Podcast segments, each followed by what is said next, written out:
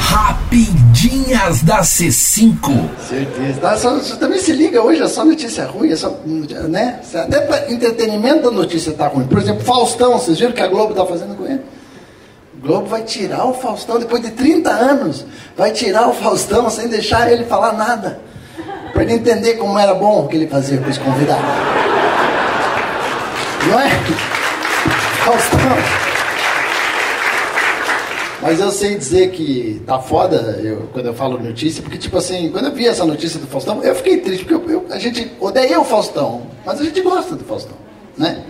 E quando eu vi que, porra, ele vai pra Band, aí eu achei meio constrangedor.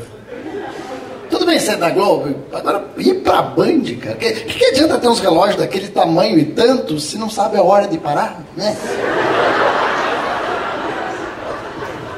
É só notícia ruim. Esses dias, pô, liguei o jornal, tava, agora vamos com o psicopata do DF. Eu falei, Bolsonaro de novo? Não. Vocês acompanharam essa notícia, cara? Do psicopata, o cara é um serial killer, cara. Vocês viram o que ele faz? Ele se esconde na mata. Ele é tipo um Rambo. É! Ele invade o sítio dos outros e 420 policiais tentando prender e não consegue, que ele acha que é o Lula, né?